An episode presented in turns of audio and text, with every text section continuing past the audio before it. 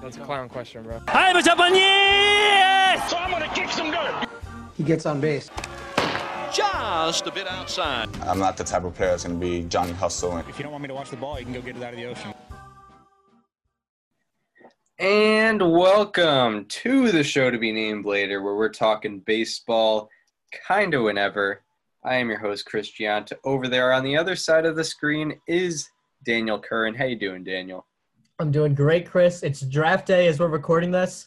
And of course, we got Barry Bonds as our topic of discussion this week on our show. Yes.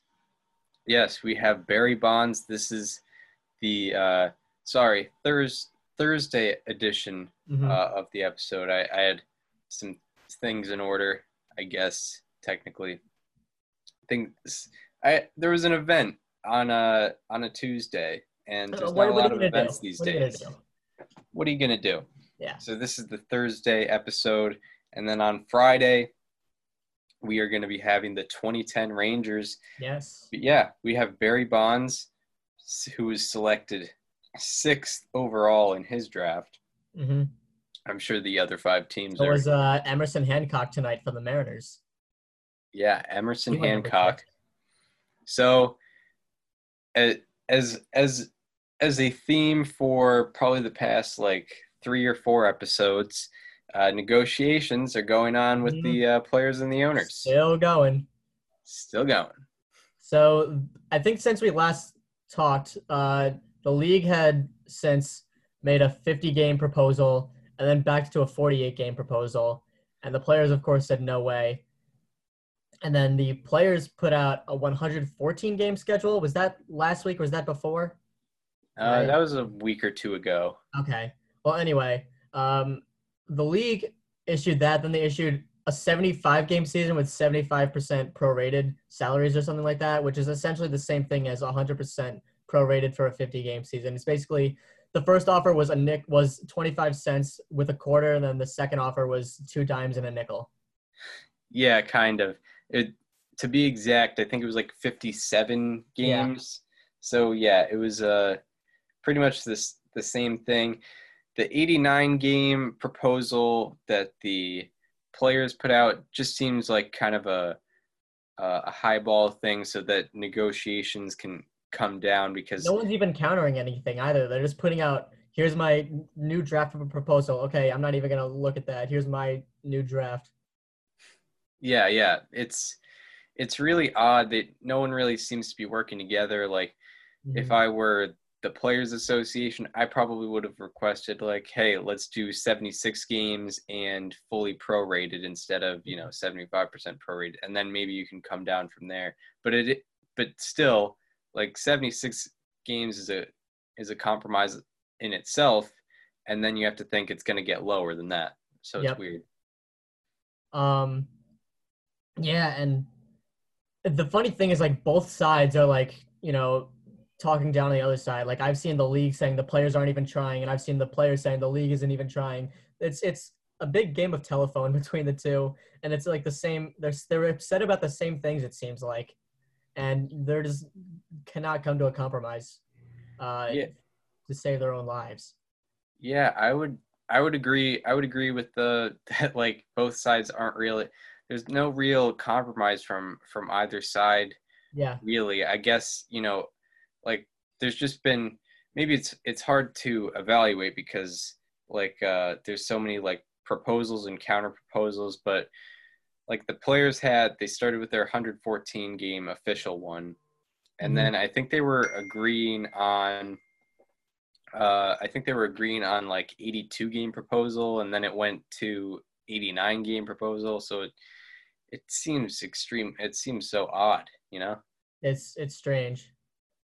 This is not this is not how I anticipated. I mean, baseball was supposed to be the first sport back from COVID, and this is what we got. Yeah, and you know, I think re- the request was having spring training start June 10th, which is today, and obviously that's not going to happen. Not even close. But Rob Manfred did say tonight before the draft, like we are 100% playing baseball right this season because Rob Manfred has the power to just be like, "Shut up! Here's what we're doing. I don't care what you guys have to say. Go on the field." He has that power, and he's obviously letting them negotiate right now. Um, but if it gets too far, then he can really just step in and put out his own plan without any sort of rebuttal from anyone. Yeah, Ken Rosenthal actually put out a Yes, thing saw that. on the Athletic. His his request, I kind of liked it. I feel like uh, I feel what, like, like both 76 games fully prorated. 72, 72. Okay. 72. Um, we should do like a a prediction of where we think where we oh think boy. it will be. It will be at. It'll probably be more complex, but uh, Okay. Well, I think if Rob Manfred ends up deciding for himself, he's probably going to side more with the owners. yeah, So I feel like if if Rob Manfred does step in, we're probably going to see something like 70 games with 70% prorated. I believe I believe uh I believe we'll see I feel I feel like I'm more optimistic with the with the players. Um I think it'll be 62 games fully prorated. Okay, that's fair. It I feel like I feel like that'll happen. I think the player the players just one thing they are staying consistent with is they want to be played as much as like as much as they're worth for every single game Mhm. played, which I understand. And that's completely like I side with the players on this too. We've had a lot of conversations about like, you know, looking at it from both perspectives. And at this point, with how long it's gone on, I feel like it becomes harder and harder to side with the owners as we go. Yeah, yeah. But I no no side is completely No side is perfect by any no means. side is perfect. Uh but I guess that uh leads into the draft which was perfect. because or uh do you want to talk about uh basically what's going on with the draft? Give a quick little rundown. Yeah, I mean, it's 8 12 right now, and the draft only started an hour ago, so there hasn't been too much that's happened. Spencer Torkelson uh, went number one from the Tigers. That was an absolute no brainer. Um, and then, hold on, let me pull this up real quick. The Orioles reached on a guy. Uh, the Orioles took Heston Kjerstad um, from an outfielder from Arkansas who was supposed to go like 12th. Like they kind of reached on him, so I'm really intrigued to see um, how that works out because keep in mind the Orioles GM is Mark Elias. He used to be with Houston, and say what you want about them, but like they know a thing or two about developing players. So Mhm. they definitely know something that the rest of the world doesn't about Heston. The Marlins took Max Mayer, uh, right-handed pitcher out of Minnesota. Um, I was watching the, a bit of the coverage, Chris, and the only other person to be drafted third overall out of Minnesota. Do you know who that was? It was Paul Molitor. It was Paul Molitor. We did him on this very show. Yes. After that was- That's right. The Kansas City Royals tef- took Asa Lacey from Texas A&M, a left-handed pitcher. He was supposed to be the top pitcher in this draft, and he is going to Kansas City. And then after that was the Blue Jays. Oh, this is interesting. So the Blue Jays took Austin Martin, a shortstop from Vanderbilt, and he was actually they interviewed him on the broadcast, and he said he used to be teammates with Bo Bichette. Oh wow. Yeah, so it's a bit of a homecoming for them too. And after that, like I mentioned earlier, uh, Emerson Hancock got picked by the Seattle Mariners with the number six pick. He is a right-handed pitcher out of Georgia. And the Pirates were seventh overall. They took Nick Gonzalez, who was a shortstop from New Mexico State. He was actually a walk-on, believe it or not, and now he's getting taken in the first round. And then the most recent pick that has been made, I believe, no, I'm sorry, I'm wrong. Uh, the Padres with the eighth pick took Robert Hassell III, who is an outfielder from Independence High School in Tennessee. That was the first high school player taken. After that was the second high school player taken, Zach Veen from uh, Spruce Creek High School in Florida. He was taken ninth overall by the Rockies. He's an outfielder. And the Angels, two minutes ago, they took a guy, a left-handed pitcher out of Louisville named Reed Detmers. I believe that's how I pronounce it. 10th overall pick. And that is uh, where we're at right now. Mm-hmm. And I mean, I think the biggest surprise so far has been the Orioles reaching on Heston Kjerstad. Yeah, the uh yeah, I mean a 12 just generally speaking like a a, a guy projected 12th going That's second on MLB.com, by the way. It's always to always to raise some eyebrows. You know, I, I feel I feel like they know what they're doing though. Like I'm really intrigued to see how this plays out, and I feel like this might be a move where we're looking at it, you know, in the future, being, hey, like, good thing they reached on that because that worked out. Yeah. Yeah, yeah.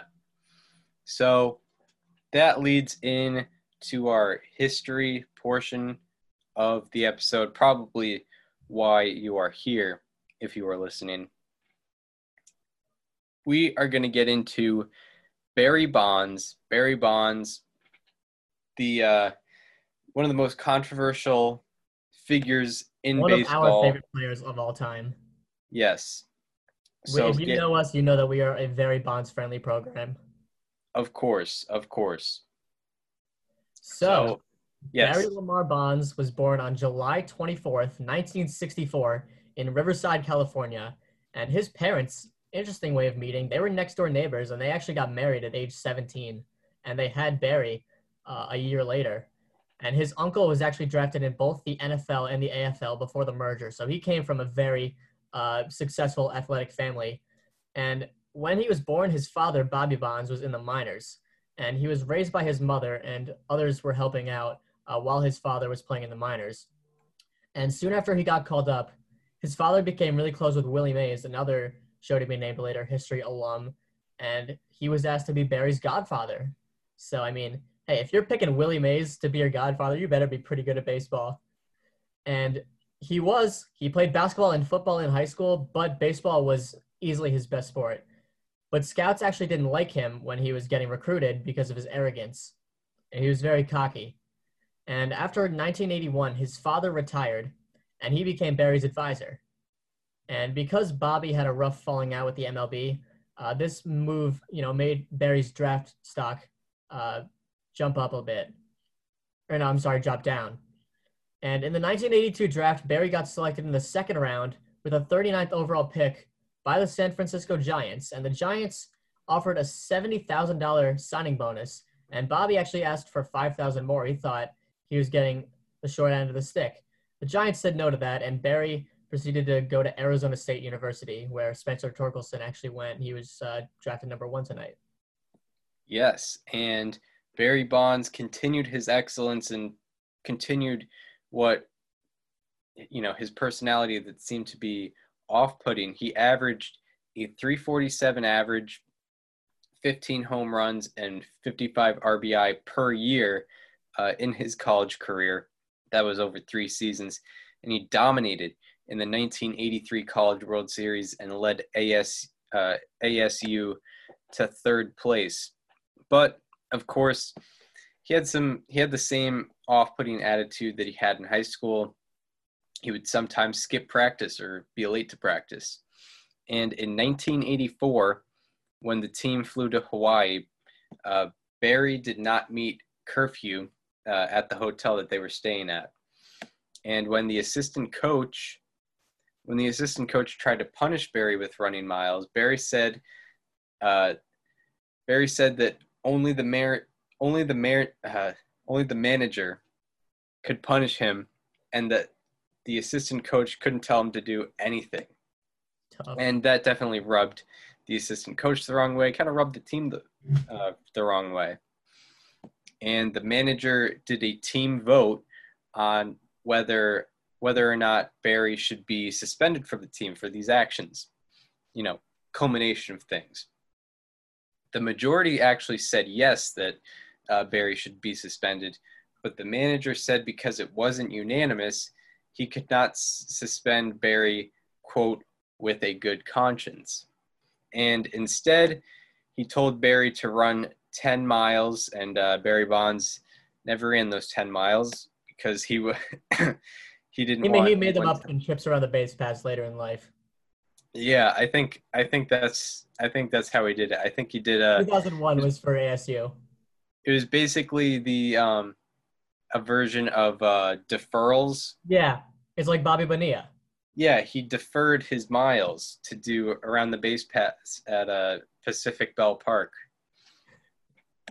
so and uh that leads to probably the the craziest story maybe the craziest story of of barry bonds's career or college career this is from espn and it says quote unreported at the time unreported at the time was that immediately following the Hawaii trip, Brock had received a threatening visit from Bobby Bonds, demanding that he revoke Barry's suspension or else.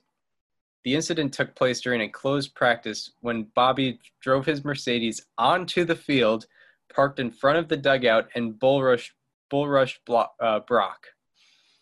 If you mess with my son, he yelled, veins bulging from his neck, I'll own this school. So uh, Bobby Bonds made his mark at Arizona State University by really trying to, uh, I guess, put his son in the best position, but definitely, uh, definitely ruffled some feathers at, at Arizona State University. And uh, Barry's career at Arizona State University ended in 1985 when he enter, entered into the draft, where he was drafted sixth overall by the Pittsburgh Pirates. And with that uh, with that draft selection, he was he received a one hundred fifty thousand dollar bonus. Good on him for not taking that offer from the Giants uh, a couple years earlier. Yeah, yeah, exactly. Paid off. So now Barry is in the minors. In 1985, he had a 930 OPS with 15 stolen bases in 71 games. You know, he's making his mark. He's moving his way up through the system. And in 1986, he had a 963 OPS with 16 stolen bases in 44 games. Even more impressive. And the Pirates were struggling. They were 17 and 24, so they called Barry up to play for them. And now we enter the leadoff Barry phase of his career. In 1986, he was, you know, just transitioning to the majors, had a 746 OPS with 36 stolen bases in 113 games playing center field. Uh, not the best season ever, but it's a start. So now we're into 1987, and he moves into left field. He is an 821 OPS with 32 stolen bases, sort of becoming more of a name, good all around player, and, you know, certainly something that maybe have a sort of low ceiling, but he'll be able to produce. Now in 1988, an 859 OPS with 17 stolen bases, bit of a down year. And then in 89, only a 777 OPS, didn't even crack 800 with 32 stolen bases and a 3.6 defensive war and a uh, 30.1 defensive runs above average, both of which rank second among baseball in all fielders. So even if he was lacking a little bit on offense due to his standards, he was making it up for it on defense. And in this phase of Bond's career, he the average season for him considered a 256 average along with a 345, 458, 804 quadruple slash line with 21 home runs, 29 stolen bases, 5.9 B WAR, and 5.3 F WAR. So still pretty good. And I mean, he's only just starting, so let's see where he goes from here. So he comes into 1990 and has a season for the ages. He set career highs in runs scored with 104, hits with 156, home runs with 33, RBI with 114, stolen bases with 52. The entire quadruple slash line he had a career high in a 301 average, 406 on base percentage, 565 slugging percentage for a 970 OPS, and wins above replacement. He had 9.7 B WAR and 9.9 F WAR. He also led the league in slugging and OPS, and he also hit 377 with runners in scoring position. Also, his 1990 season is the only season in baseball history with 30 plus home runs and 52 plus stolen bases. Only season to happen in baseball history. Also, he won his first gold glove, first silver slugger, and also won his first most valuable player award. And then uh, in the playoffs, didn't have the best of times. He struggled in the NLCS against the 1990 Reds, who we did a show about uh, earlier, episode 32. You can check that out. Had a 542 OPS against them in six games, and also with runners in scoring position, struggled even more. Had an uh, he was 0 for 5 with runners in scoring position in that NLCS. So now coming off the MVP season that he had in 1990, we head into 1991 where he leads the league in OBP all, with a 410, also an OPS with a 924. He stole 43 bases and hit 345 with a 471 OBP with runners in scoring position. He got on base almost half the time with runners on second or third. He won a gold glove, he won a silver slugger, he led the league in war, but he finished second in the MVP vote. He lost to Terry Pendleton of the Braves that year. Kind of despicable considering the numbers for both of them there. I think Bonds probably should have had him. But Yeah. unfortunately, you go back into the playoffs. He struggled in the in the National League Championship Series against the Braves. 392 OPS, going 0 for 6 with runners in scoring position. That makes him 0 for 11 overall in the playoffs with RISP. But the Braves, the Braves, despite seeing this performance, were impressed enough that they actually wanted to trade for Barry Bonds before the 1992 season and possibly extend him after trading for him. Uh, bef- so before the season, the Pirates were pretty much on the brink of trading uh, Barry Bonds to the Braves, but Jim Leyland didn't want his roster depleted so much because they'd already traded Bobby Bonilla and a couple other guys, I'm pretty sure. Mm-hmm. And J- Jim Leyland made sure that that trade did not happen and that he had Barry Bonds for an extra year. And Which it, says a lot about Bonds as a player because like Bonds openly clashed with Jim Leyland on a regular basis during his time in Pittsburgh. Like there's plenty of videos out there of them getting into fights over anything. And the fact that Jim Leyland wanted to keep him on his team despite being kind of a head case says a lot about the player that he was. yeah, and it definitely paid off during that 1992 season. He was definitely the main reason why they were able to get to the playoffs for a third consecutive year. He led the league in OPS with a 1080 OPS, also OPS plus with 204, meaning he was uh, 104% better than the average hitter. And he also led the league in wins above replacement. Along along with that, you know, already impressive in the batter's box, stole 39 bases. Also, no one in Major League Baseball was within two uh, Fangraphs wins above replacement. Also, his 1990 season was the first season with an OPS plus of at least 200 since George Brett's 1980, which uh, spectacular season. So it was the first uh, first season of that type in 12 years. Also, the only season in the live ball era, only season since 1920, with a 190 OPS plus and 30 stolen bases, and he had a 204 OPS plus and 39 stolen bases. So he broke that mark by a lot.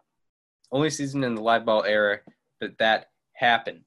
Also, won a Gold Glove, Silver Slugger, and MVP again, and he had better luck in the playoffs. Still not perfect.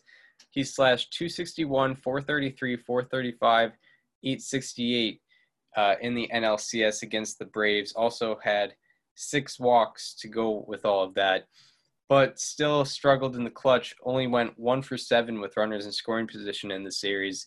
And actually, in the newspapers, he was donned the nickname Mr. Knocktober uh, because of his lack of clutch in the postseason. And it appeared that the Pirates could not afford to re sign him in free agency. So Barry Bonds was on the free agent market. Where does he go? He goes to the place where his father was for most of his career. He goes to San Francisco and signs a record deal at the time six years, $43 million. Again, record deal. that could be right now. Yeah, I I don't know. I mean, there's inflation, but there's also the fact that players are are getting uh, a bigger I'm just saying, like in twenty in 2020, if someone with Barry Bonds' skill level at this time comes around, what are they making? Um, Mike Trout money, I would say, Yeah, and also I think he was what 27 or 28 when he was on the market. I feel like a modern day like guy that could come close to being this sort of example could be Cody Bellinger. Like he's already got the MVP. He's already a big power hitter. He can steal bases, and he's young. When he hits free agency, if he is playing in that similar style, he could be that sort of modern day, not early '90s Barry Bonds, maybe lefty Yeah. lefty. Well, Yeah, if he continues what he's able to do, maybe Mhm. he could be uh, the first 500 million dollar player. It would we'll see. We'll see. We'll see. So Barry Bonds signs that deal, and it pays off for the Giants, of course. He led the league in OPS with an 1136 OPS. also led in WAR. Uh, he stole 29 bases to go along with that, and with runners in scoring position, he was absolutely insane. He hit 358 with a 557 on base percentage with runners in scoring position. And for the second consecutive year, no one in Major League Baseball was within two F WAR. And his This 19- guy was on another planet. he was on another planet. It was Barry Bonds and it was everyone else. His 1992 and 1993 seasons are the only seasons in the live ball era with a 190 OPS plus and 25 plus stolen bases. Uh, you know, his 1992 season was the only one with 190 OPS plus and 30 plus stolen bases. The 93 season is the only the 92 and 93 seasons are the only ones with 190 OP, OPS plus and 25 plus stolen bases. Barry Bonds missed 30 stolen bases by one stolen base. And of course, wins Gold Glove, Silver Slugger, and MVP again for the second consecutive year, third time in four years. So now we're on to 1994, and of course this was a strike-shortened season, so we may not have seen his full potential. But in the time we did get to see him, he finished third in OPS with a 1073 and second in WAR. He hit 37 home runs despite the shortened season with 29 stolen bases, and he was on pace for 52 home runs and 41 stolen bases, which would have been the only 50-40 season ever. But he finished fourth in the MVP vote, unfortunately. Yes. And, uh, you know, he, he probably should have finished like second, but Jeff Bagwell had a Jeff Bagwell crushed it that year. yeah insane season. Had a 1201 OPS Yeah. from what uh from what I saw. Frank Thomas had a ridiculous OPS that season too from the AL. Yeah, I think it was o- over 1200 again. Yeah. That you know we could be seeing like this season in 2020 we could be seeing some like 1300 OPS seasons. Yeah, I know. Yeah, Well, we it- were talking about this the other week. Like, imagine the differences between ERA and FIP. yeah, it's gonna be. If you have one wild. bad start, you're gonna have an ERA of six seven five with a three with a FIP of three three. yeah, and one, you know, I feel bad for the free agents because one Yeah. start could derail you. Or even the arbitration people. Of yeah, of course, of course. So that concludes 94. Now we're on to 1995. He leads the league in OPS once again, 1009. And he also leads in war. He steals 31 bases, hits 325 with runners in scoring position. And voter fatigue sets in a bit, and he finishes 12th in the MVP voting. Pretty, pretty disrespectful to not even put him in the top 10, despite leading in OPS in war and also stealing 31 bags. Yeah, for sure, for sure. I mean, if you're leading an OP, like pretty much, I don't even care about your defense as long as you're not not making like 30 errors. As long as you're not terrible, yeah. If you have an, if you lead the league in OPS and you're stealing 30 bags, that's pretty much automatic MVP in my book. At least top 10. At least top 10. You know, it it has to be. You know, like Mike Trout has probably been screwed out of maybe one or two MVPs, but at least he's always like two or three, not 12. The worst he's ever done is fourth, which is and he got hurt that season. Yeah, he played like 112 and a games. And still finished fourth. Yeah. 17. So that leads into Barry Bonds. Barry Bonds' 1996 season, a very unique season for Mr. Bonds. He finished second in OPS with 1076 and also led in wins above replacement. And uh, in that season, Bonds joined an exclusive club, an exclusive single season uh, record club. Only one man had done this before Bonds. A couple of have done it since. I guess it's more of a recent accomplishment with the uh, with the boom of home runs. But he joined a very exclusive club uh, in 1996. Happened on September 27th. Bonds goes on the first pitch. Reed is up early, but Bonds has done it.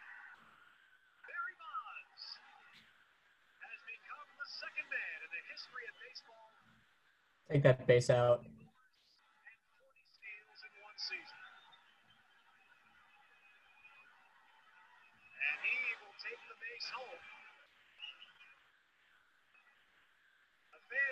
many of whom are Giants fans, stand and applaud. Bonds pointing to his teammates who are applauding on the top step of the dugout.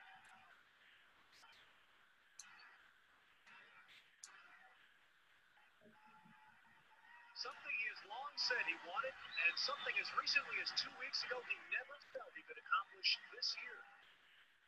Oh, that's great. And he said the reason he put a press on in September was that his teammates wanted him to do it.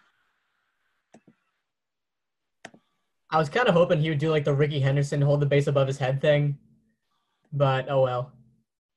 Yeah, I mean, uh, you know, Barry Bond Barry Bonds knows that this is going to be one of many accomplishments, one of many exclusive clubs he's about to join. So he's he's kind of humble about it.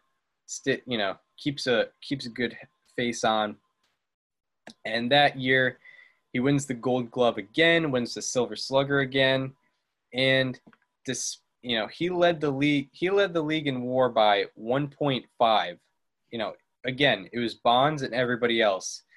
But despite this fact, he finished fifth in the MVP vote. Crime. Again, a crime against Barry Bonds uh, and his MVPs. You know, he he had seven MVPs, but he should have had maybe nine or ten if we're being completely honest here. Anyone he should have had it this year. He should have had it. Never- Yeah. It's ridiculous. It's ridiculous. And, you know, to go along with that, with runners in scoring position, again, spectacular. 383 average with a 599 on base percentage. So it's not like the OPS was empty. I mean, he was getting it done in the clutch. He was getting it done all the time. Had a 40-40 season. I mean, it's it's just I don't know how you don't give that man a first place MVP vote. So now we move on to 1997, and he finishes third in OPS, 1031, third in F WAR, and fourth in BWAR. He's not at the top of the season, but he's still a superstar caliber player. He steals 37 bases, wins Gold Glove, wins Silver Slugger, and finishes fifth in the MVP voting. And he had a 647 OPS in the National League Division Series against the Marlins that year. But he did go one for two with a sac fly with runners in scoring position. So he got a little bit of the clutch gene, but it's still not completely there yet.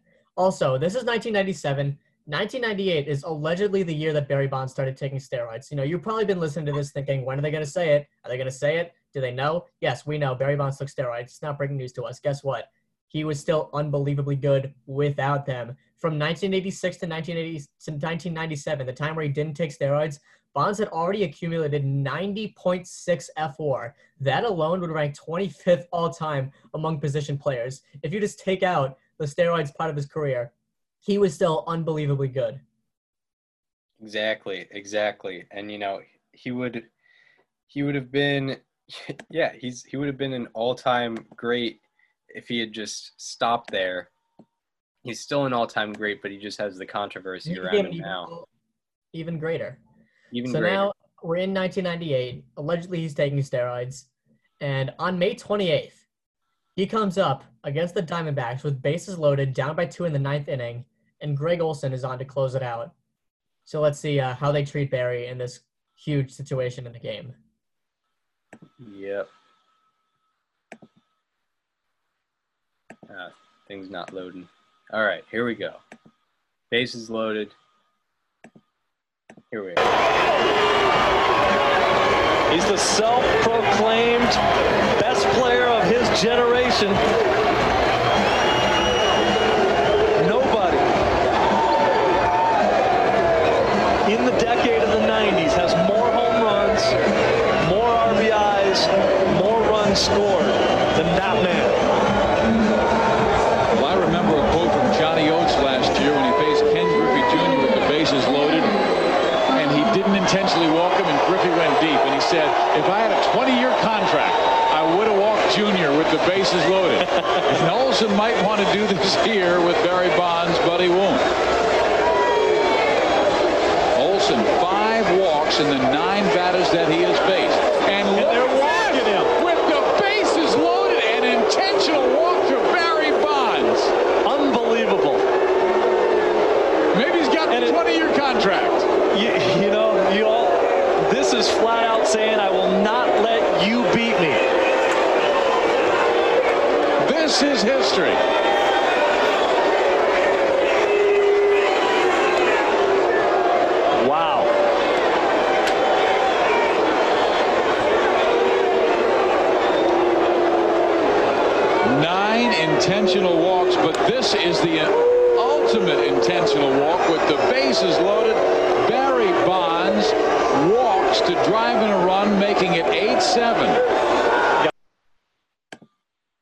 Ultimate sign, like like the announcer said, the ultimate intentional walk. They would rather just let a run score than even mess with Barry Bonds. And my favorite thing about that is that this is the first two months of the Diamondbacks even being a franchise, and they had a pretty tough year in 1998. So at that point, this was probably the most important thing they had ever done as a franchise. Yeah, yeah, that would be a that's a good point. Like the only thing they were known for was walking Barry Bonds with the bases loaded. And hey, they won that game too. Yeah, it would be like if It worked out for Like- them. it would be like uh, if the Golden Knights did something cr- did something crazy. Yeah, except they went to the Stanley Cup They did go to the Stanley Cup. Yeah. So then later in the season, on August 23rd, Barry Bonds set himself up for yet another accomplishment. You know, we mentioned the 40 40 club. How about the 400 400 club? Roll the clip. be higher than it was last year. Ball is drilled to deep right, and that could be number 400. It is. He's done it.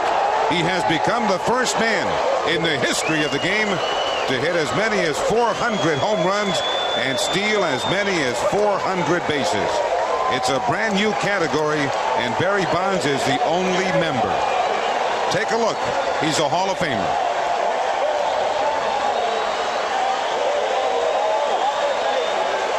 And he's been the master of that category, too, over his career.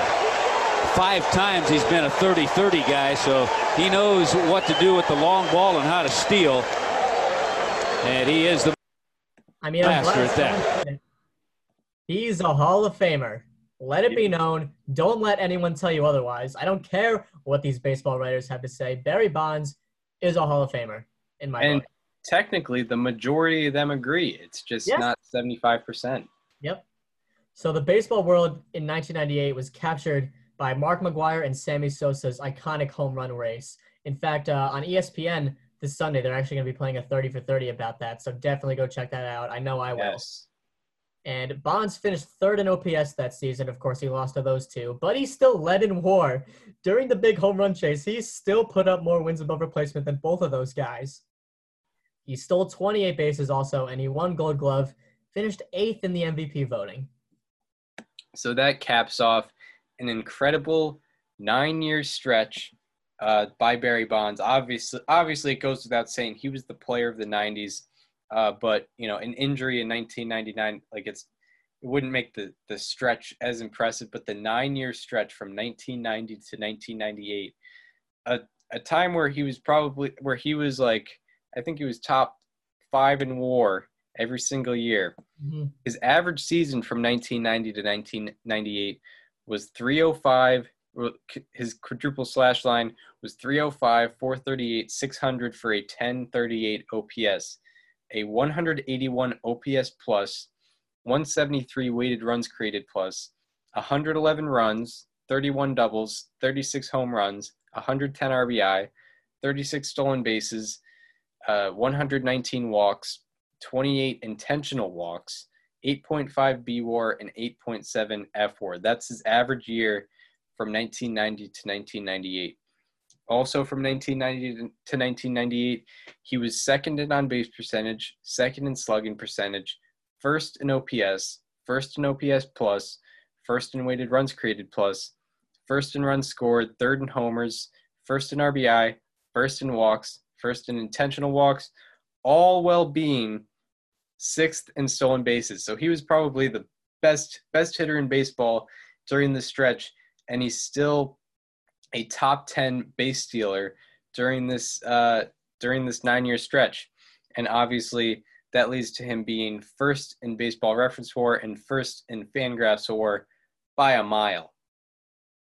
So that leads into his 1999 season, and uh, this is where uh, this is where the uh, story starts to starts to heat up a little bit because the alleged alleged uh, beginning of the steroid use was during 1998, but I think he really amped it up after 19 uh, after 1998. So after 1998, he was at a dinner table with a small group of people. Uh, one of those people was Ken Griffey Jr. So uh, this is from uh, this is from ESPN. It was a an article on the timeline of the uh, steroid use of Barry Bonds, and it says, "quote According to the book, Bonds, after the 1998 season, told a small group of told a small group over dinner at the home of Ken Griffey Jr. that he was going to start using quote some hardcore stuff to increase his hitting power. The book quotes Bonds as saying over dinner, I had a hell of a season last year and nobody gave a crap. Nobody, nobody. As much as I've complained about McGwire and Canseco and all the bull with steroids, I'm tired of fighting it. I turned 35 this year. I've got three or four good seasons left, and I want to get paid. I'm just going to start using some hardcore stuff, and hopefully it won't hurt my body. Then I'll get out of the game and be done with it. By the way, uh, the the book you're referring to, I believe it's Ken Griffey Sr.'s book. Is that correct? Um, no, it was uh, it's the book. I forget who wrote it, but it was called like Barry or uh, it was called Love Me or Hate Me: The Making of an Anti. That's right. That's right. Yep. Okay, I was wrong. I think it was like Jeff Pearlman or something like that. I don't know. So after 1998, as a result of this conversation, he started working with trainer Greg Anderson, uh, who is now, I guess, a convicted low-level steroid dealer. And he showed up to spring training, appearing to have put on uh, a considerable amount of muscle mass. And through his first 12 games, had a 1305 OPS, uh, but because of um, probably as a result of his rapid muscle growth, uh, he had torn his triceps from stressing his elbow. So he was out for about two months. And uh, in this 1999 season, he ended up playing 102 games and compiled a 1006 OPS. But he did tie for his highest home run percentage of his career. So the uh, the strength was definitely playing a factor in 1999. So then it goes on to 2000, where things might be looking a little different for Barry. So there were some benefits to the new ballpark that the Giants had just built, and there were uh, not benefits.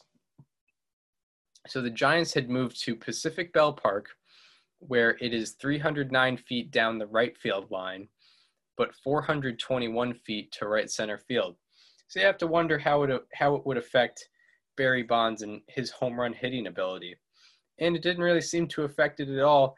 He set a career high in home runs with 49. He ended up being third in wins above replacement, second in OPS with 1127, and first in OPS plus with 188.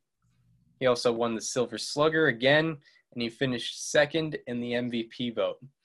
And after you know he the Giants went to the playoffs again, and after getting hits in his first two plate appearances of the NLDS, he went one for 15 after those plate appearances. So it was kind of another uh, another goose egg laid in the playoffs, but maybe he can eventually get over that over that demon. So now we are getting into the greatest, and I mean greatest, four year offensive stretch in baseball history by any man who has ever walked this earth and at any level. I will I am convinced no one in Little League has ever done as well as Barry Bonds did from 2001 to 2004. It just is impossible. So now we're in 2001. From April 13th to April 18th, he hit home runs on six consecutive days. On one of those days, April 17th, he hit his 500th career home run. Nobody out. Deep to right field. This one is on its way to McCovey Cove. Number 500. It's into the water. Unbelievable. Bonds has hit the historic 500th homer, the 17th man in history. He joins his godfather, Willie Mays. He joins Willie McCovey and Mel Ott, the fourth Giant to do it.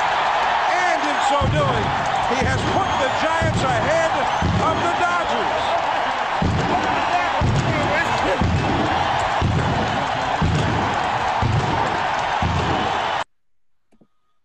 There it is, number 500. That was just the beginning of the season. He, he just had to keep going. He set the May record for home runs with 17. Nobody else has ever hit more home runs in a single month of May than Barry Bonds in 01. He entered September with 57 home runs, needing 13 to tie the record and 14 to break it. Of course, that would be the single season record held by Mark McGwire at 70 in, oh- in uh, 1998. And on October 3rd, he broke Babe Ruth's single season walk record that had stood probably almost 100 years. And on October 4th, in his last player appearance of the game, he came up actually looking to tie Mark McGwire for the single season home run record, sitting at 69, looking for 70. 94 strikeouts. Bonds with a drive. Looks like number 70 for Barry Bonds. And it is tying the all-time record set in 1998 by Mark McGwire. Barry Bonds hits home run number 70 at Enron Field. He's now homered in every National League park this year.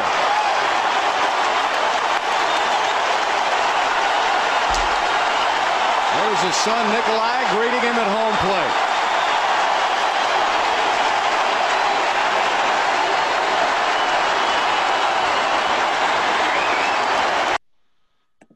The fact that he homered at every National League stadium that year blows my mind. Like there are times where he played three games at one stadium and he had to get one in at least. Yep. That's So- that's wild. like he just he didn't it wasn't like he went on one specific big stretch. He just did it the whole year. And then the next day on October 5th in his first plate appearance, of course, the last plate appearance he hit number 70. Now he's looking for number 71.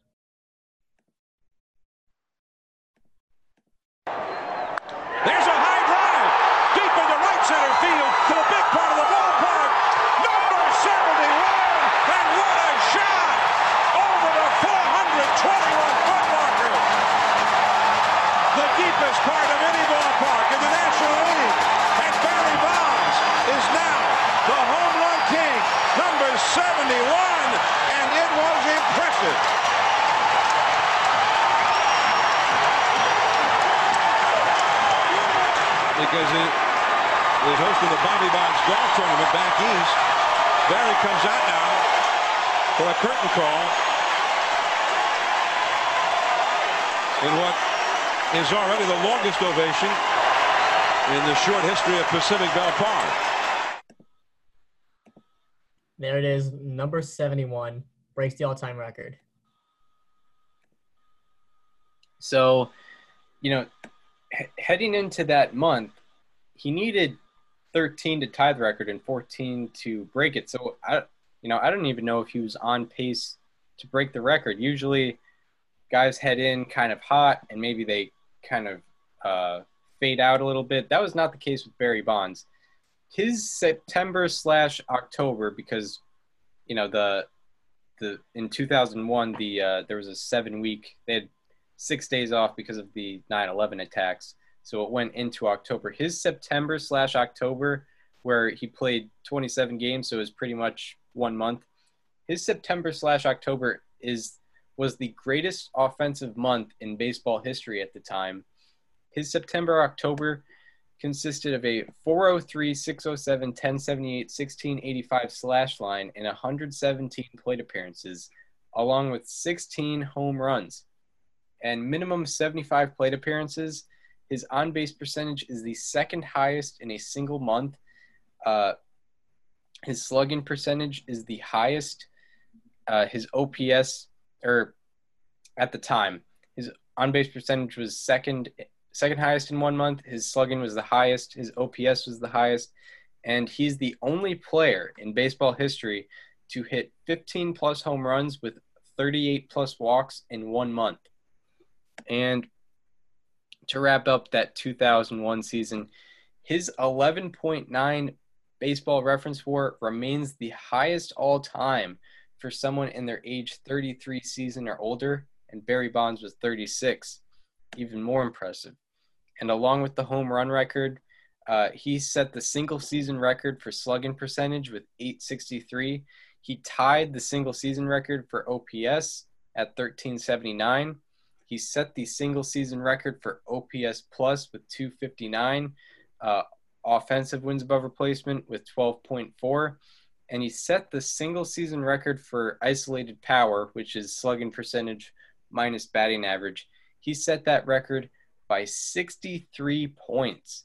No one was even close to having that same isolated power as uh, Barry Bonds in 2001 while doing all of that, while setting the record for OPS plus, while setting the record for isolated power, he still was able to get it done in the clutch. He hit 382 with a 650 on base percentage with runners in scoring position.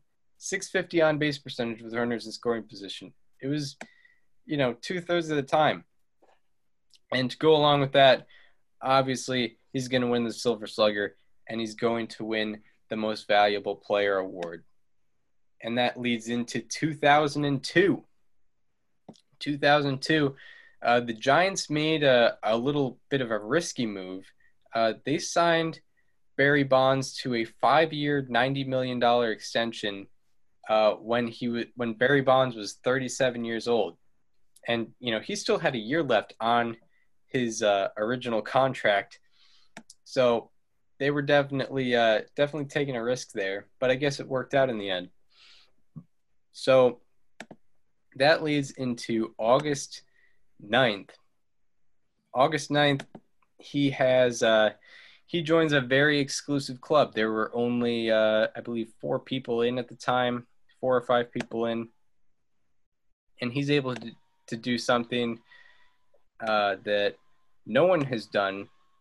No one has hit their 500 and 600th home run in consecutive seasons and Barry Bonds was able to do it right here. 599 career home run. Here's the 2 1. Swing and a long one. This one is way back. It is out of here. 600.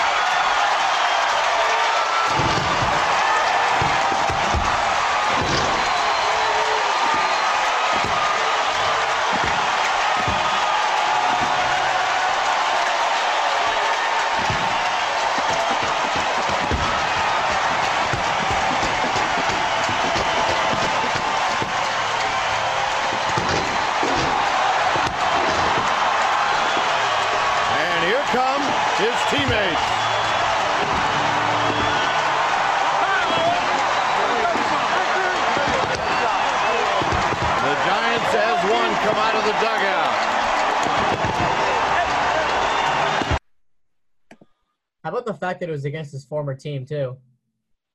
Yeah, yeah, it's uh very very interesting that it was able to uh to come full circle like that.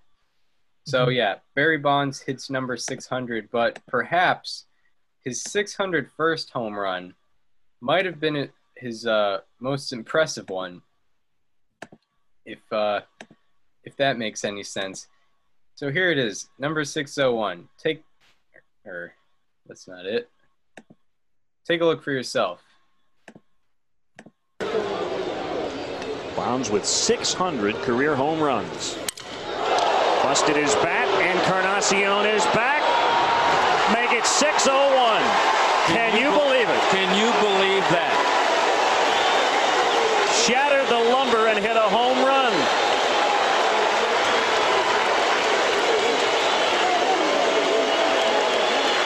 Seen home runs hit when the batter has broken his bat.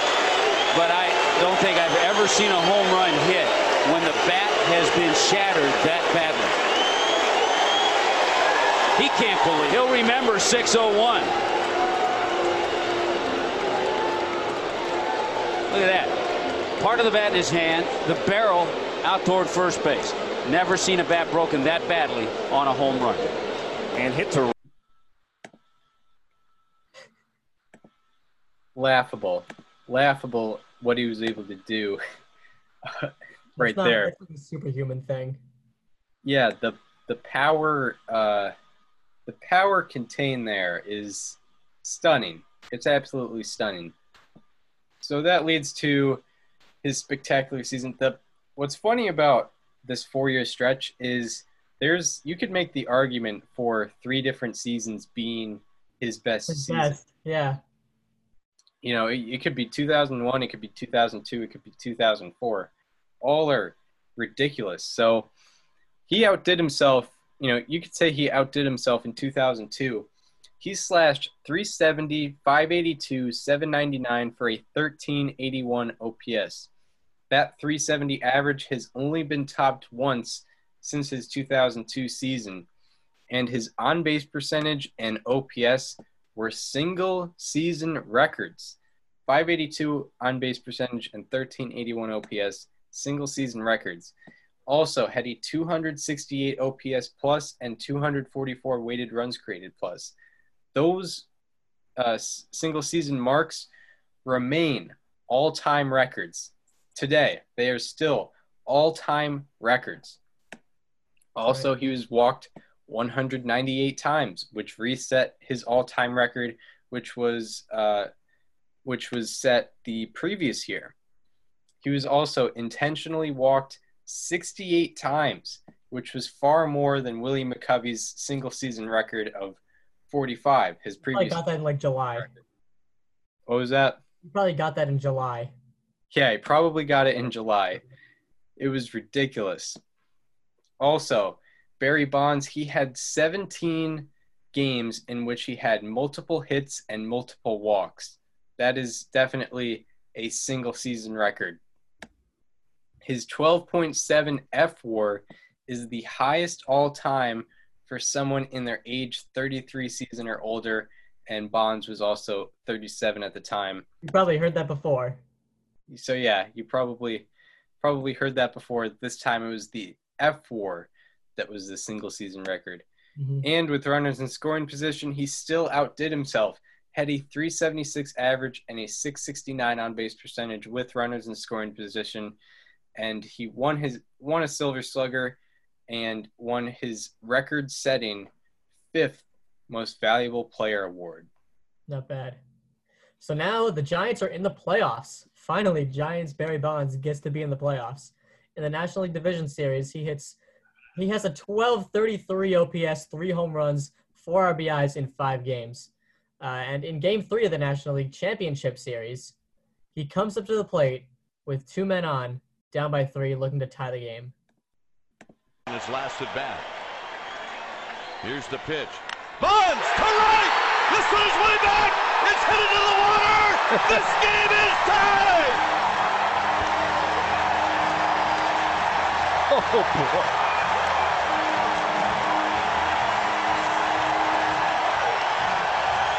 He's done it again.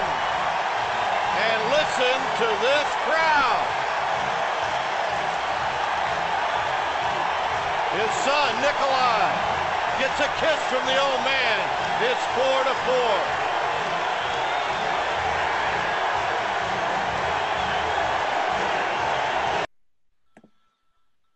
absolutely electric tie game and eventually in game five he hit the game tying sac fly in the eventual clincher so the giants were now on to the, their way to the world series led by barry bonds. In the nlcs a 591 obp 591 1318 ops one home run six rbi 10 walks in five games. He averaged two walks per game in that series. And also now he's on to the world series. He hits his a home run in his first World Series plate appearance, and then in Game Two, he hits this ball in the ninth inning. Chris, I've seen this replay a million times. I've never seen the ball land. Neither neither have I. Watch this and try and tell me where the ball lands, because I have not seen it ever.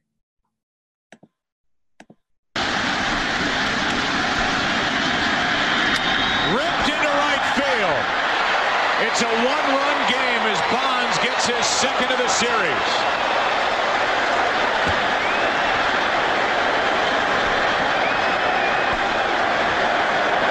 Could see Salmon saying in the dugout, that's the furthest ball I've ever seen hit.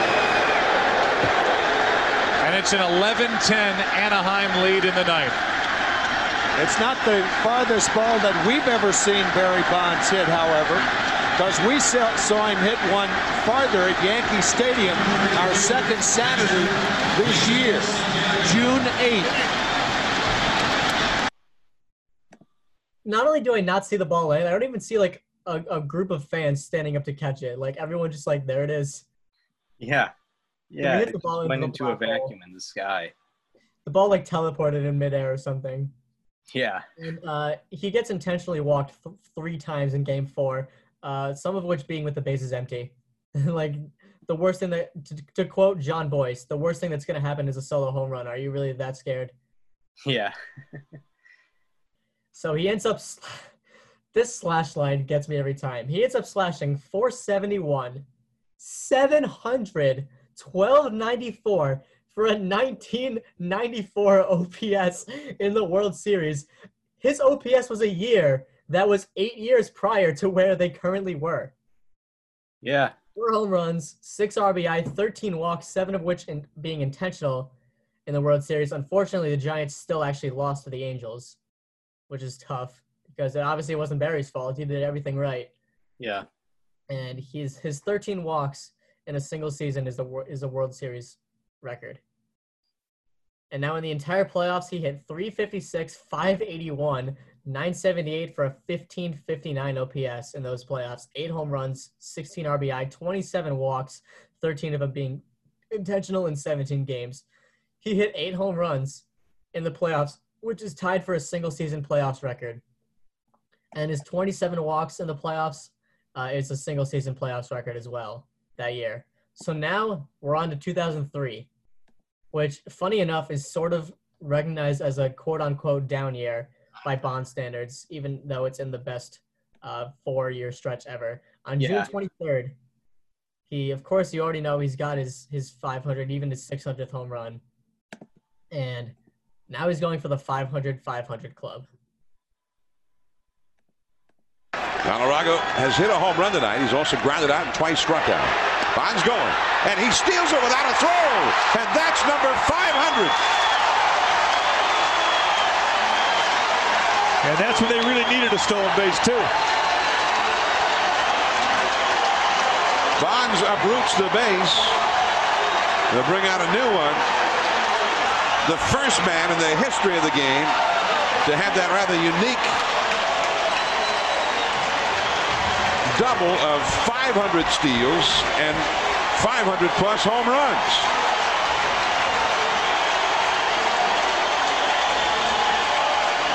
He had been the only one to have 400 of each in the history of the game. And what makes this so impressive is he gets the ovation is it was, as you said, a key play in this game. And they never got him stopped. He walked right in. There he is. He enters the 500 500 home club. And later in the season, on August 23rd, Bobby Bonds passes away. And 11 days later, investigators, investigators raided the labs of Balco to seize medical and financial records. And one document showed that he was using ban- quote unquote banned substances. And that year, Barry slashed 341, 529, 749 for a 1278 OPS. This 1278 was the lowest single season OPS he had in these four years, which is hilarious. He walked 148 times, intentionally was 61 of them. He led the league in OPS and WAR. He let his OBP, slugging, OPS, home runs, and WAR became records at the time for someone in their age 38 season or older. And like we mentioned, his father passed away on August 23rd. He won Silver Slugger and MVP, and unfortunately, in the NLDS, he only hit 222, but he did have an 8 89 OPS, uh, eight walks, six of them being intentional in four games. And after the season, he testified in front of a grand jury regarding Balco, and he denied any steroid use. So that leads into his 2004 season, which was, uh, you know, it was probably a relief to get into the 2004 season after that headache of a uh, grand jury case. So the story, the story with the beginning of 2004 starts following the 2002 season, actually, So Eric Gagne and Barry Bonds. Eric Gagne, a star closer who actually won the Cy Young as a closer in 2003. Eric Gagne and Barry Bonds were, were having a conversation. Uh, they were doing a tour in Japan where, you know, MLB stars, I think it's like every four years, they uh, play teams from Japan.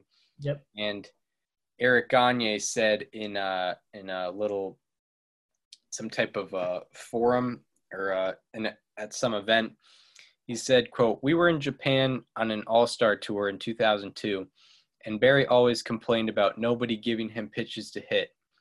I said, "You know what? If if I get a 3-run lead one time and I come in, I'll face you. I'll I'll face you. I promise." He said, "All right, all fastballs?" I said, "Uh, no fastballs. Not all fastballs."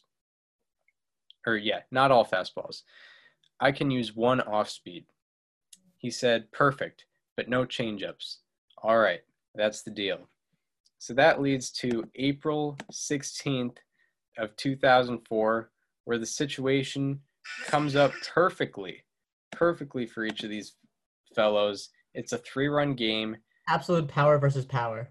Power versus power. It's the bottom of the ninth. And Barry Bonds is coming up.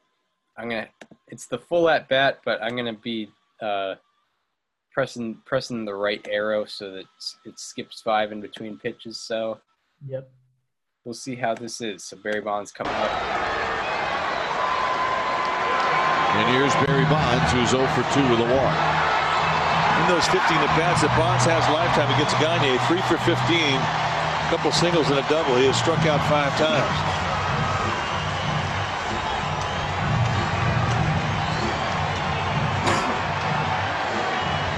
The run the Dodgers scored in the ninth, makes this a little different of an at bat for Gagne than it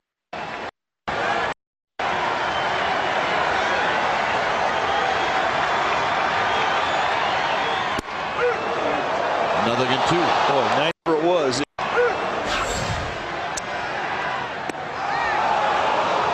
Two and two, or make it one and two. One and two.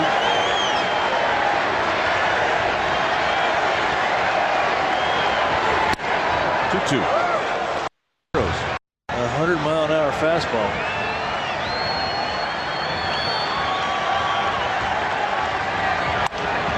Not a play. MVP. Two and two.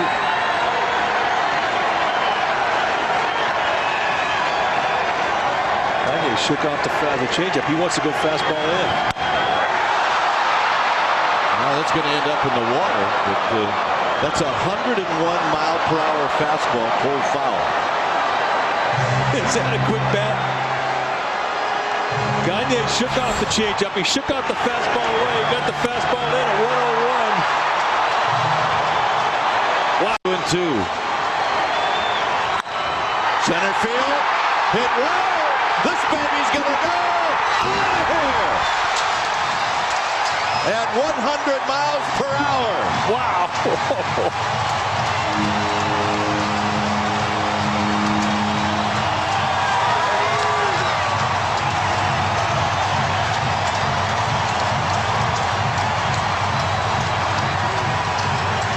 I'm not sure which guy's from the other planet.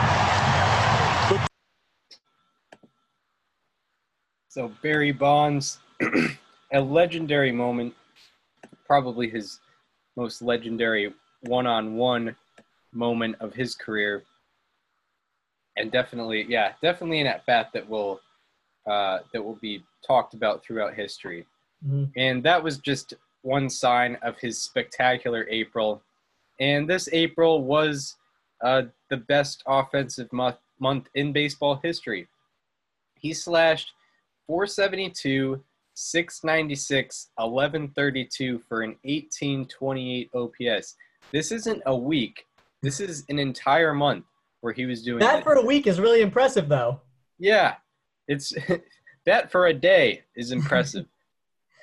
but for yeah, 472, 696, 1132, 1828. And the on base percentage, slugging percentage, and OPS are the highest ever in a single month, minimum 50 plate appearances. And the minimum doesn't really mean much. It just means, basically means that you played about 12 games. So, and Barry played about 20, I think he played 23 that, uh, that month. So the highest on base percentage, slugging percentage, and OPS in a single month. And uh, during the 2004 season, uh, you know, this was something that carried over from a tradition that was happening uh, since 2002.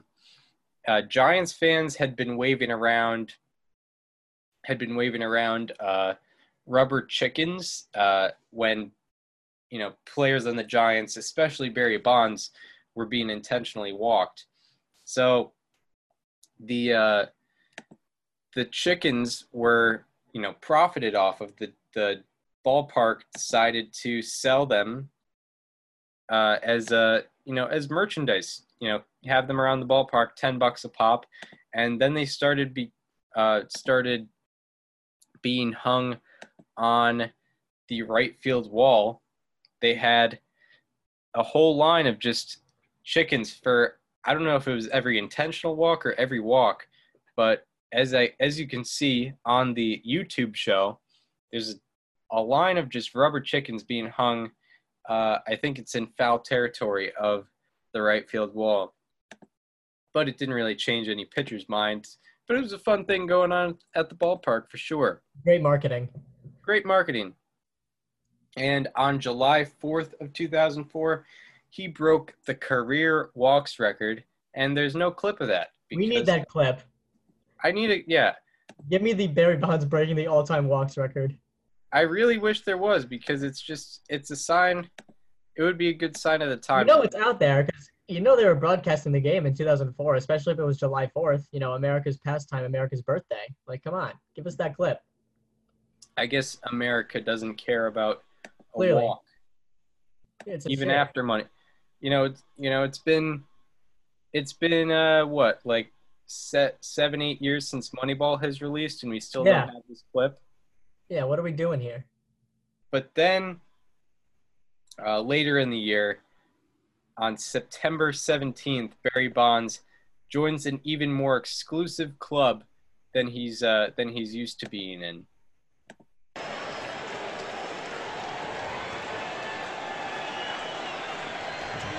Shift is on for Bonds. Bonds hits one to left center field. He hits it well. Plesko back. It is out of here. Number 700 for Barry Bonds.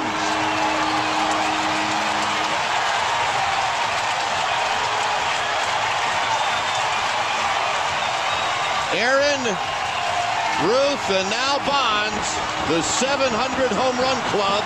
As Bonds steps on home plate, and listen to this crowd.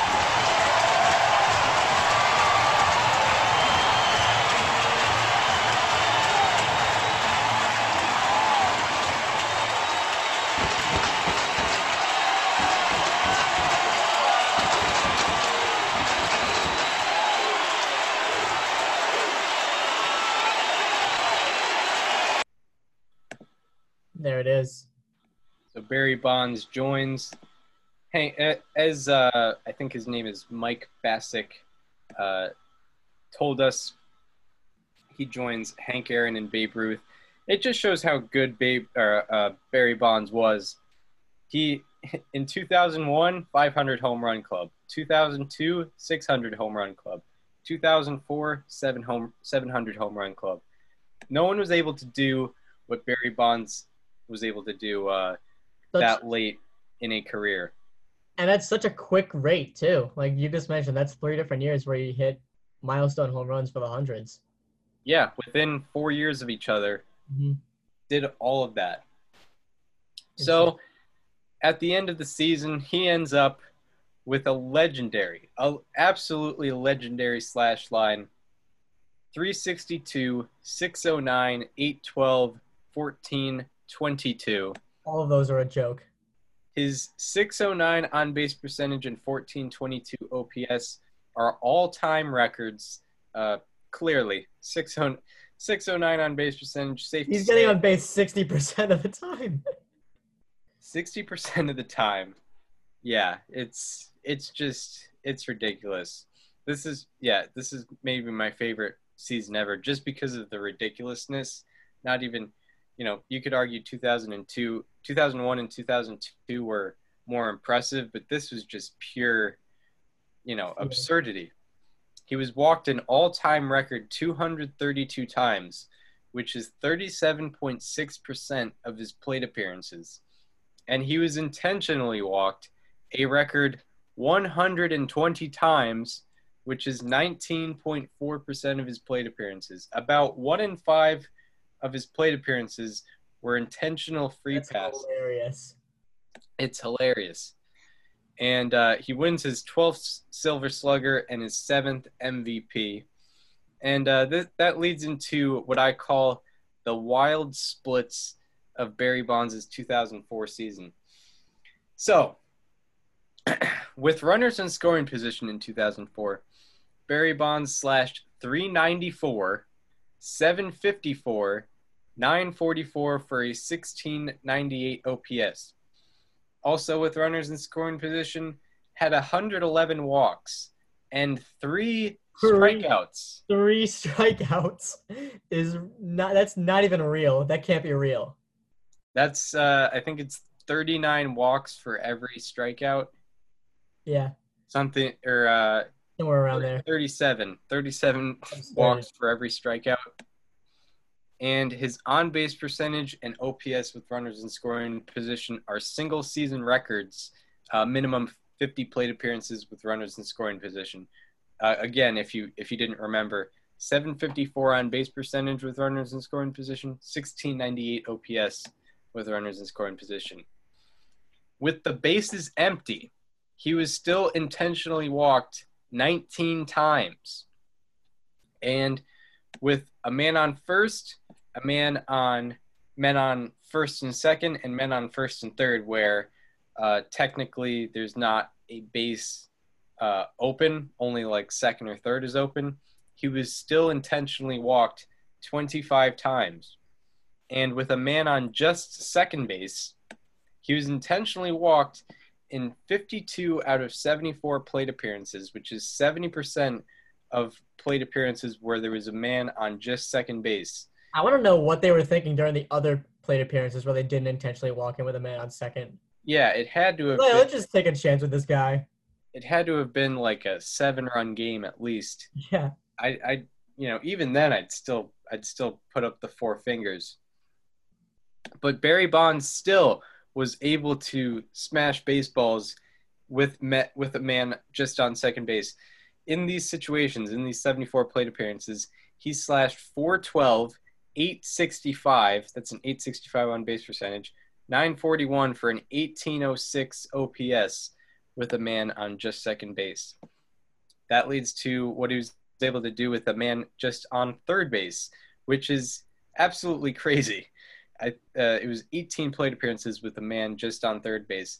So he went three for five with three home runs, had 13 walks and 10 intentional walks for a 3289 OPS with a man just on third base.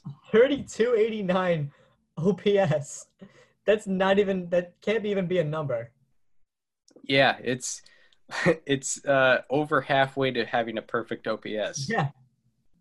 Yeah, it's uh, it's in, it's insane. And with men on second and third, uh, people were a lot more safe. He was intentionally walked in 14 out of 16 plate appearances when there were men on just second and third. Uh, that's 88% of his plate appearances. He was intentionally walked, and he slashed 000 875 000 875. So 0 for 2 with 14 intentionally intentional walks there for Barry Bonds with men on just second and third.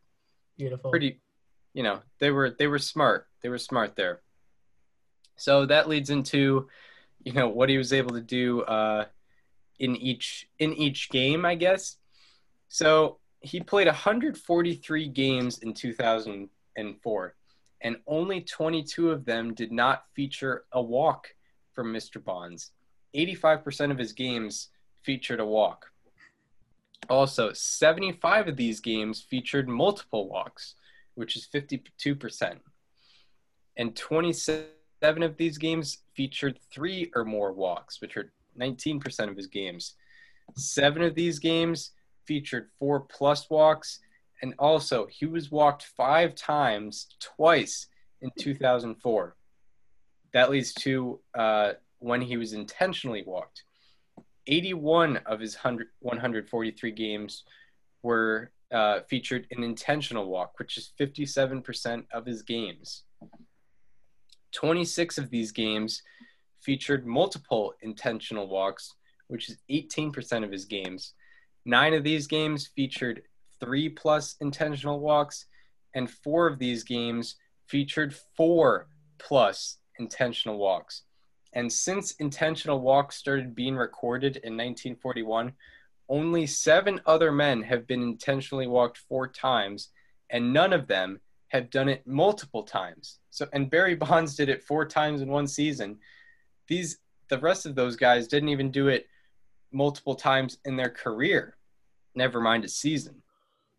And all of those stats just mentioned are, in fact, single season records. The no doubt, um, obviously, obviously, single season records for you know X amount of walks, uh, X, amount of games that featured X amount of walks uh, in a season. You will never, ever see a season like that ever again. There's no way. Never, never, and you know, mul- for multiple reasons. Mm-hmm. So that caps off his amazing four-year stretch, the greatest offensive stretch in baseball history, maybe in sports history. I don't know. There's so many so so many ways you could go with this.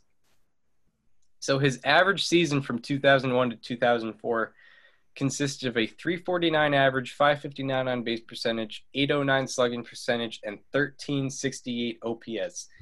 That's right, a 1368 OPS over a four year stretch, about 600 games being played. He maintained a 1368 OPS. Did Babe Ruth have a 1300 OPS season once? Yeah, yeah. A couple times, like three times, two. Twice. Um, I don't think he yeah. did it more than twice. I know in 2001, uh, Bonds tied Ruth's OPS record at 1379. Okay, I think he did it twice though, because I believe the 2003 OPS of 1278 is the sixth best, best all time. Yeah, yeah, yeah. Ruth got him twice, and then the other three were, of course, the other three Bond seasons from that time. Yeah, and, and, you know this is this is in 2000 uh, four. 2001 to 2004 where guys are throwing you know 90 yeah. plus instead of he's in the same division as Randy Johnson for most of this time. Yeah, and he and he was able to do well off of Randy Johnson and, for all this time. And uh, yeah, for all this time. Yeah.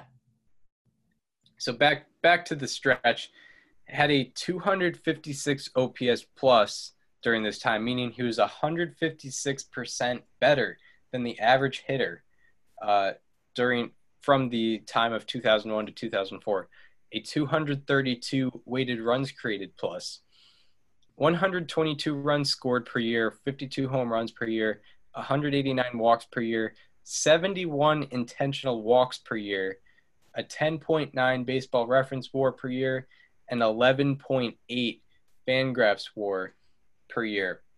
Also, from 2001 to 2004, he led in the entire quadruple slash line, OPS plus, weighted runs created plus, home runs, walks, intentional walks, baseball reference war, and Fangraphs war by a mile.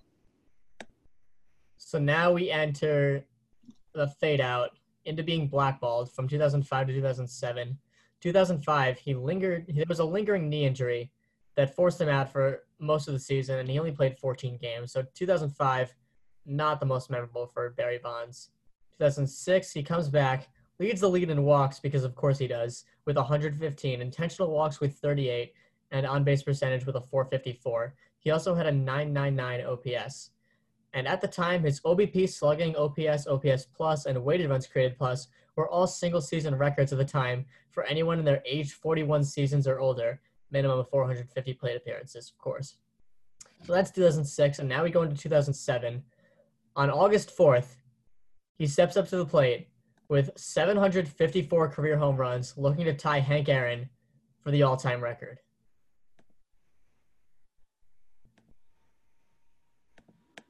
Runs. The 2 1 on the way is hit well to deep left. That might be it. Going on back at the wall is Hairston. It is gone. Home run for Barry Bonds. Number 755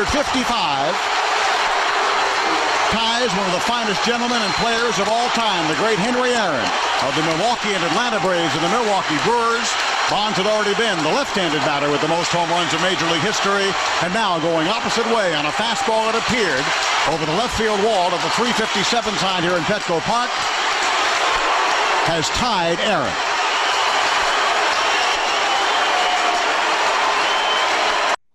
Look how much older his son got in there. Yeah, yeah. He's growing up. He's up. grown so fast. I know. And then later on, on August 7th, he goes ahead and hits number 756 off of Mike Bacsik of the Washington Nationals. This probably also the biggest moment of Nationals history, I guess. Yeah, at the time. At the time. This is only their, what, third year of existence? Yeah, I mean, technically they existed in Montreal, but yeah. Here's number 756. Deals. And Bonds hits one high. Hits it deep. It is out of here. 756. Bonds stands alone. He is on top of the all-time home run list. What a special moment for Barry Bonds.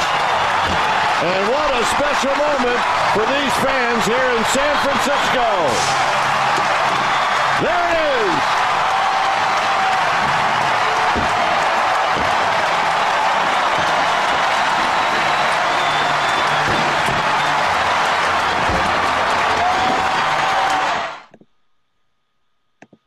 There it is. Major League history. The first person to ever hit 756 home runs exactly, of course, is Barry Lamar Bonds. He becomes the all time leader. And later that season on September 20th, he was informed by the Giants that he wasn't going to be re signed. And on September 26th, six days later, Barry Bonds plays his last game in Major League Baseball. Unknowingly at the time. That's right.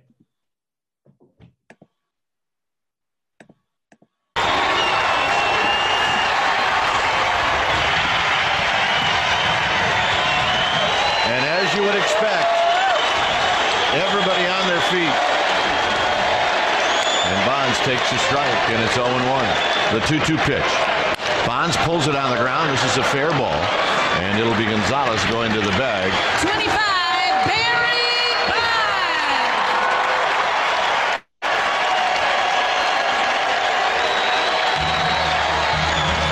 And again, all standing. And Bonds tops this one, and Peavy's going to grab it and step on first. And that is out number two. And here's Bonds. And you're right, this could very well be his last at bat in a Giants home uniform in this ballpark.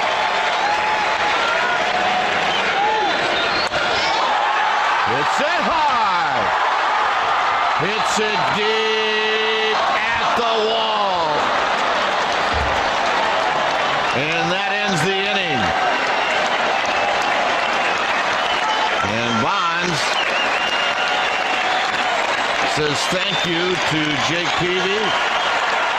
He acknowledges the Padres. Buddy Black. He pointed at Buddy Black. And just for one brief second, it looked like he had one.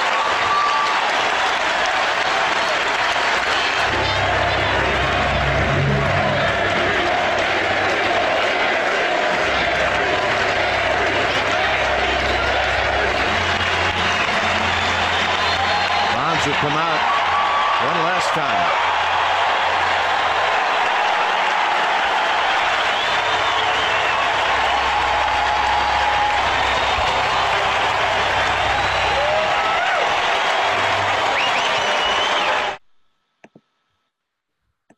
Every day, I wish more and more that that last ball went out. That would have been so cool.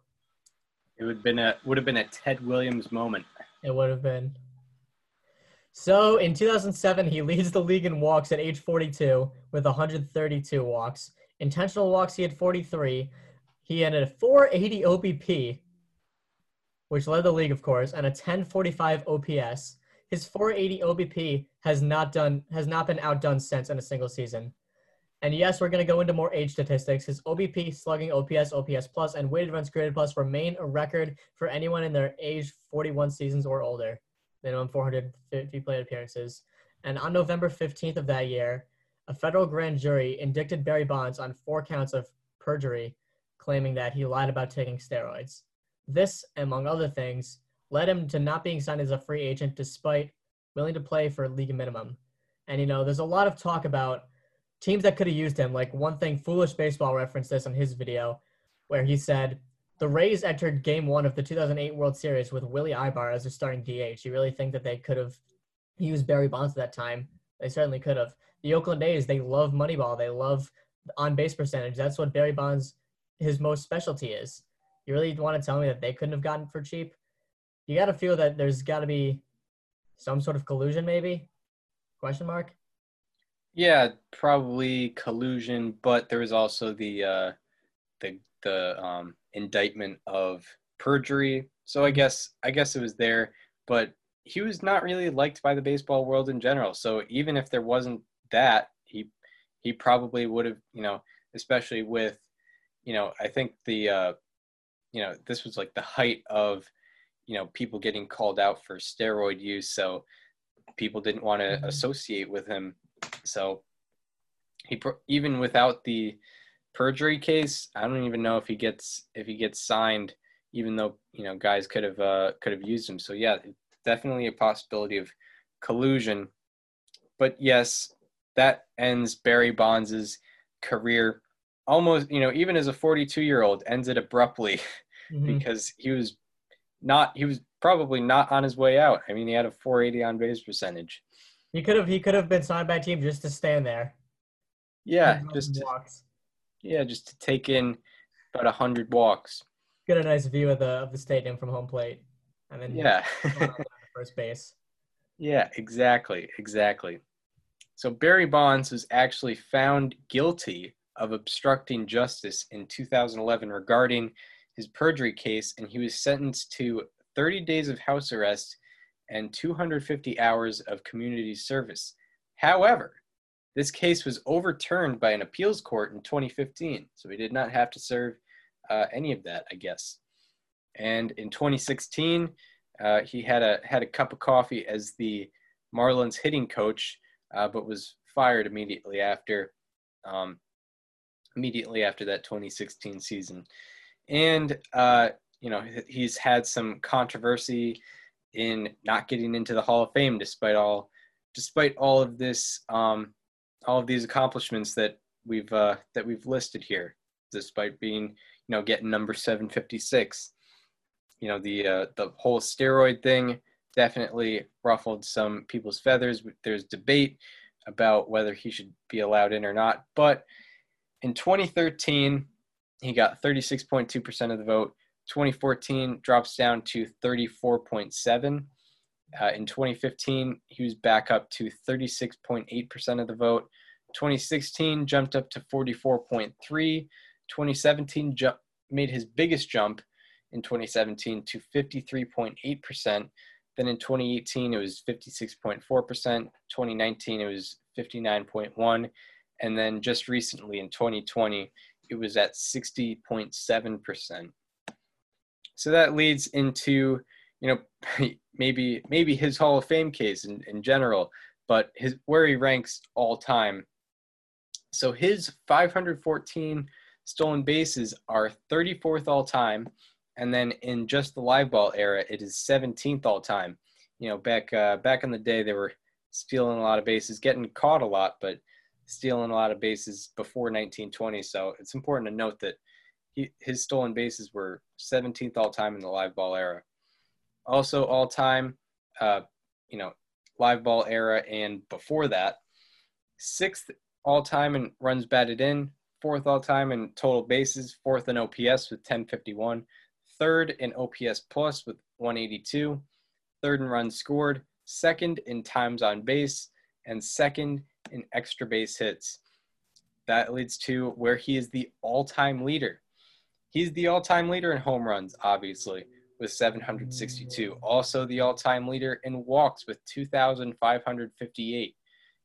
The all time leader in intentional walks with 688. And the intentional walks thing, no one no one is within no one is currently within half the amount of career intentional walks as Barry Bonds. Only that record will probably stay forever. Yeah, and it will it will definitely stay that way forever.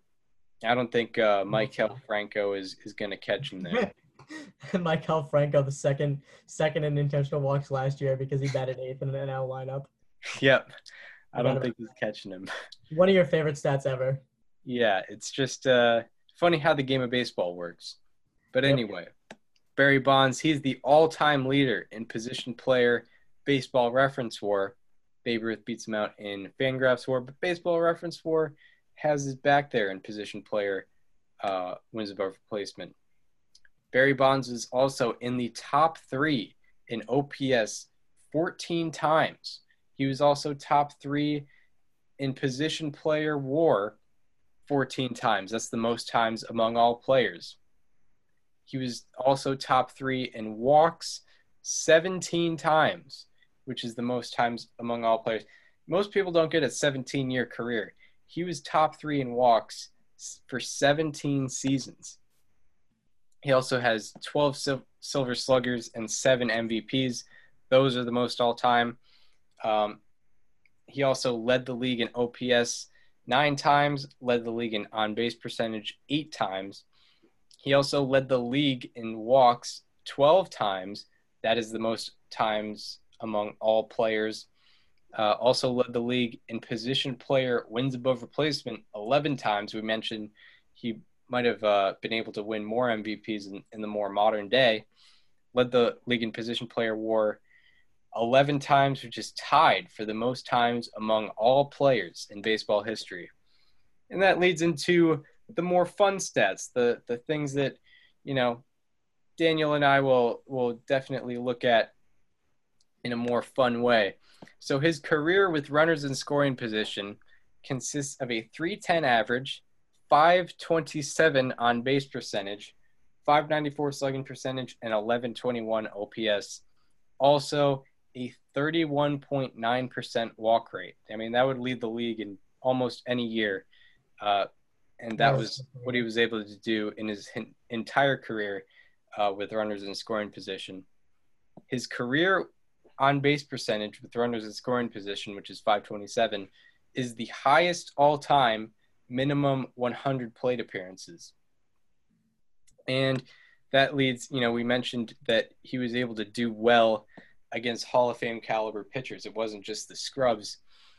So versus Greg Maddux, he had an 883 OPS. You know, that's that's good to get started. Against Tom Glavine, had a 992 OPS, career OPS. John Smoltz had an 1138 career OPS against, and also nine home runs and 80 at bats. Against Curt Schilling, he had a 1048 OPS, and against Pedro Martinez, had a 1064 OPS. And I think uh, I think I forgot Randy Johnson here, and I know for a fact Barry Bonds had over a 1,000 career OPS against Randy Johnson as well. And that being they played in the same division, so they faced each other a lot more than most of these guys. Maybe Curt Schilling, if anyone else, but yeah, and and it was lefty on lefty too. Randy Johnson had the advantage, mm-hmm. and he mm-hmm. was still able to take him out of the park a lot. And as we mentioned before, Barry Bonds is the only member of the 400 400 club. He's also the only member of the 500 500 club. Also, he had 10 2020 seasons and five 30 30 seasons. And uh, both of those records uh, are tied with one particular person. Who's that person? It's his father, Bobby Bonds. Of course. he, both of them had 10 20 20 seasons and five 30 30 seasons, and they're both tied. For, that's tied for the most amount of times anyone has done that in their career. And uh, if you want to get more Like, details, that's like the uh, that's like Prince Fielder and Cecil Fielder hitting the exact same amount of career home runs, exactly. even more in depth. Exactly, exactly. And if you want to get more detailed, Barry Bonds had 10 25 25 seasons, uh, and those are the most all time. He stands alone right there. And uh, something even something ridiculous is he had seven seasons with a 1,000 plus OPS and 25 plus stolen bases, which are the most all time uh, in any era. And no one else in the live ball era has had more than two of such season such seasons. And barry bonds had seven of those seasons. And uh, you, if you want to talk hall of fame stuff he had accumulated more than the average war for a hall of fame left fielder before 1995 also known as his age 30 season also he accumulated 54.3 F WAR from his age 36 season on, and no one else has accumulated 40 F WAR from their age 36 season on. He was about 18, uh, 18 war wins above replacement above the rest from his age 36 season on. Also, he accumulated more than the average war for a Hall of Fame left fielder in both his first 10 seasons and his last 10 seasons. Classic. And he played uh he played 22 seasons, so it's not like there's uh, any overlap there. Well, Also, you know, also his 72.7 peak war slash war seven. Uh, peak war is your best seven seasons combined uh, for wins above replacement. He had 72.7. That is better than 113 position players in the Hall of Fame, also known as 70% of the position players in the Hall of Fame. Barry Bonds, Barry Bonds' seven best seasons are better than 70% of position players' entire careers. That is what the stat says right there. So that is that is all the Barry Bonds ridiculousness. it's I not all of it, but it's, it's all the ones that we decided to cover here. We could go on. Literally, we, we wouldn't even be able to get any sleep if we went through every single thing. But this is this is a guy who did things that were not supposed to be done. Like Barry Bonds brought back the dead ball era of offense plus home runs 80 years later. Yes, yes. Uh, he became one of the most controversial talking points in all of baseball, and just overall, one of, if not the, I'll say it, the best hitter to ever live. Just as far as like a mixture of contact with power, with fear, with everything. All right. And that And wraps up. We need to get him in the Hall of Fame. I stand by that forever. I've Chris, I've told you, when Barry Bonds gets into the Hall of Fame, I only live an hour away from Cooperstown, so it's an easy drive for me. I'm gonna bring a sign to his induction with his career quadruple slash line written on it, which is 298, 444, 607, and 1051. And also the the thing with the Hall of Fame case, steroids were not punishable until Mm-hmm. 2005, and it's not like it's not like Bud, Bud Selig was unaware of Yeah. steroids and their impact. He let it go, and you know you can question Bud Selig's decision making however you want, but Barry Bonds was playing the game, mm-hmm. and he and up until 2005 it wasn't punishable, and he never even got suspended by the league after that.